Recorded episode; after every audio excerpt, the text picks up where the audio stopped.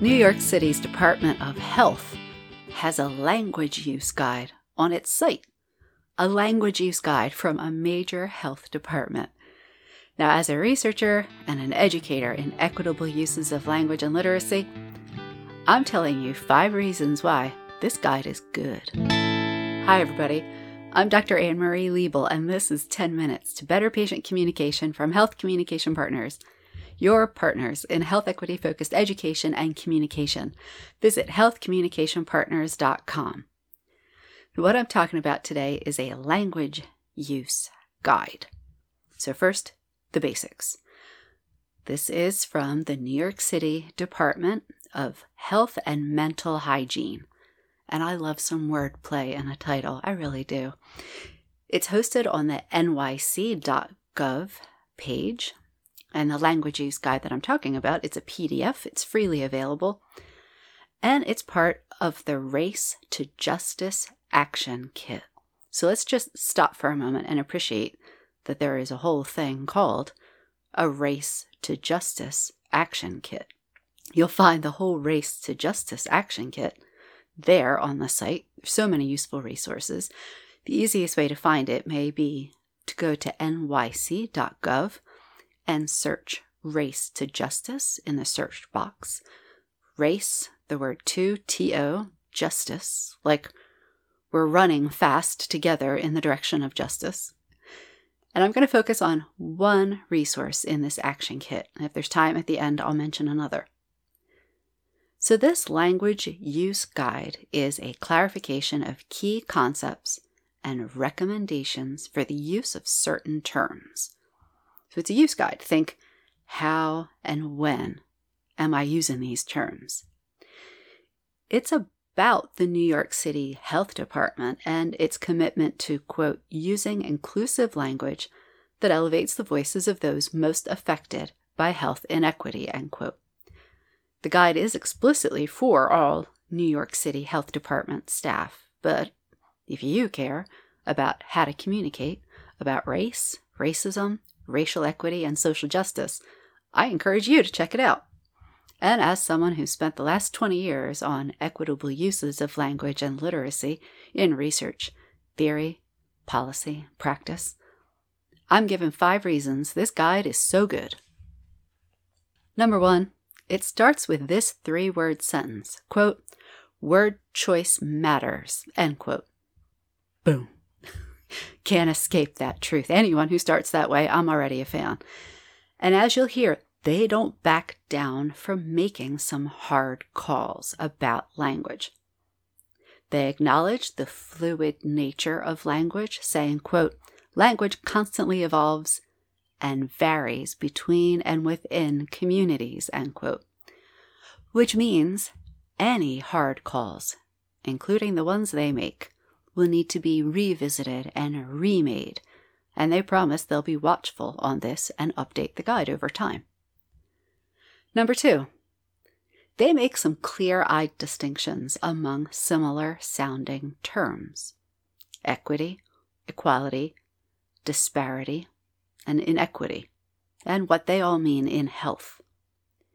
Maybe my favorite single takeaway, they make a distinction between health disparities and health inequities. Definitely check that out. Here's a preview.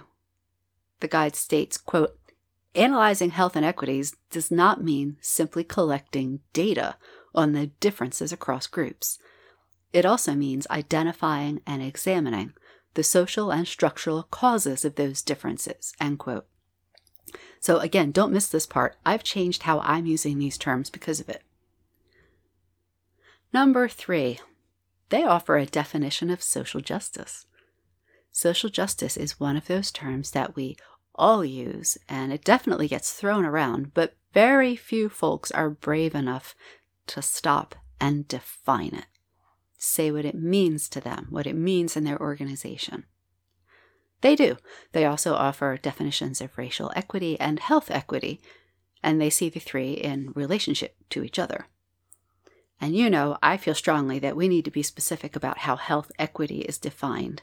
I did an episode in which I give you 6 reasons why we need to be concerned about what is meant by health equity, and I'll drop that link in the notes.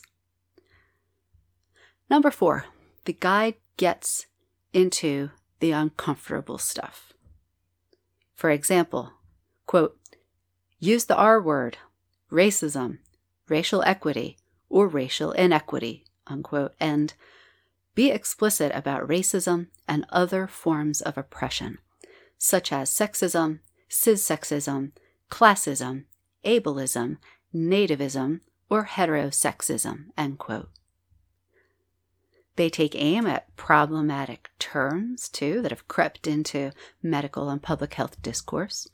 They look at some of the taken-for-granted ways of using language in health, and they question them. And this can be uncomfortable to do. So check them out. They invite us into these uncomfortable spaces. They talk right to us as language users. For example, quote, explore what kind of biases or assumptions you may have that could inform the way you communicate about the topic, end quote. I appreciate their willingness to unearth the assumptions we've been making and take a good hard look at them, what these assumptions are allowing us to do and keeping us from doing. I believe any equity-oriented approach to the work that we do in health, research, theory, practice, policy, it all necessarily involves using language that is itself grounded in equity and justice. This is part of what it means to me to take what I call a critical health stance. And we can find out if our language has that grounding by starting to ask some hard, reflective questions, as the authors of this guide invite us to do. Now, if you want to go further in this kind of question asking, our most popular podcast episode of all time is 12 prompts that you can ask yourself when you want to engage in some critical reflection. Questions designed to get at taken-for-granted beliefs, the things we typically don't get down to, and the occasional uncomfortable question. So I will drop that link in the notes as well.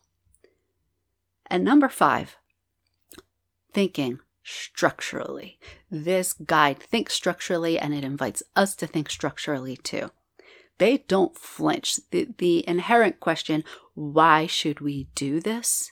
They answer like this, quote, being explicit about race and racism helps us understand how racist policies, systems, and structures cause unequal differences in health outcomes, end quote. Now, we've got 20 years of data that structures and systems in health are contributing to health inequalities. Structures are all around. They hide in plain sight. Standard operating procedures are structures. Professional groups are structures. Informal social groups are also structures. Laws are structures. Policies are structures. Conversations are structures. Written texts are structures. So if you're serious about thinking and acting structurally about inequalities, there's plenty of places to look. Like some conversations I'm hearing lately that imply, or sometimes flat out state, that a main cause of health inequities is located in individual patients themselves. Did an episode on this, link in the notes.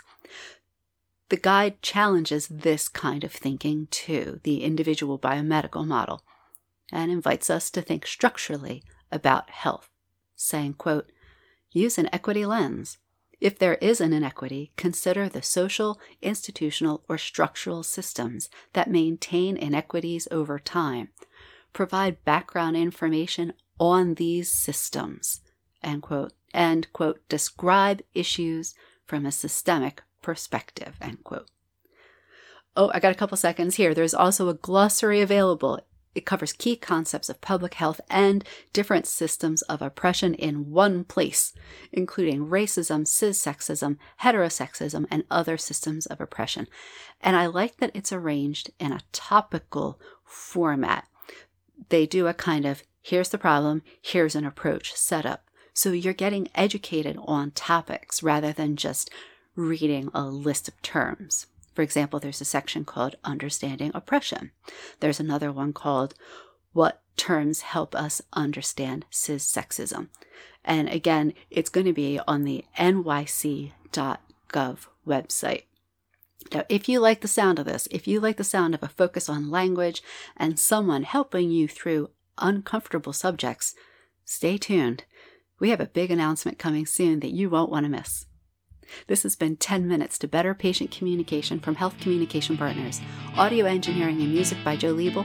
I'm Dr. Anne-Marie Liebel. Thanks for listening to 10 Minutes to Better Patient Communication from Health Communication Partners, LLC. Find us at healthcommunicationpartners.com.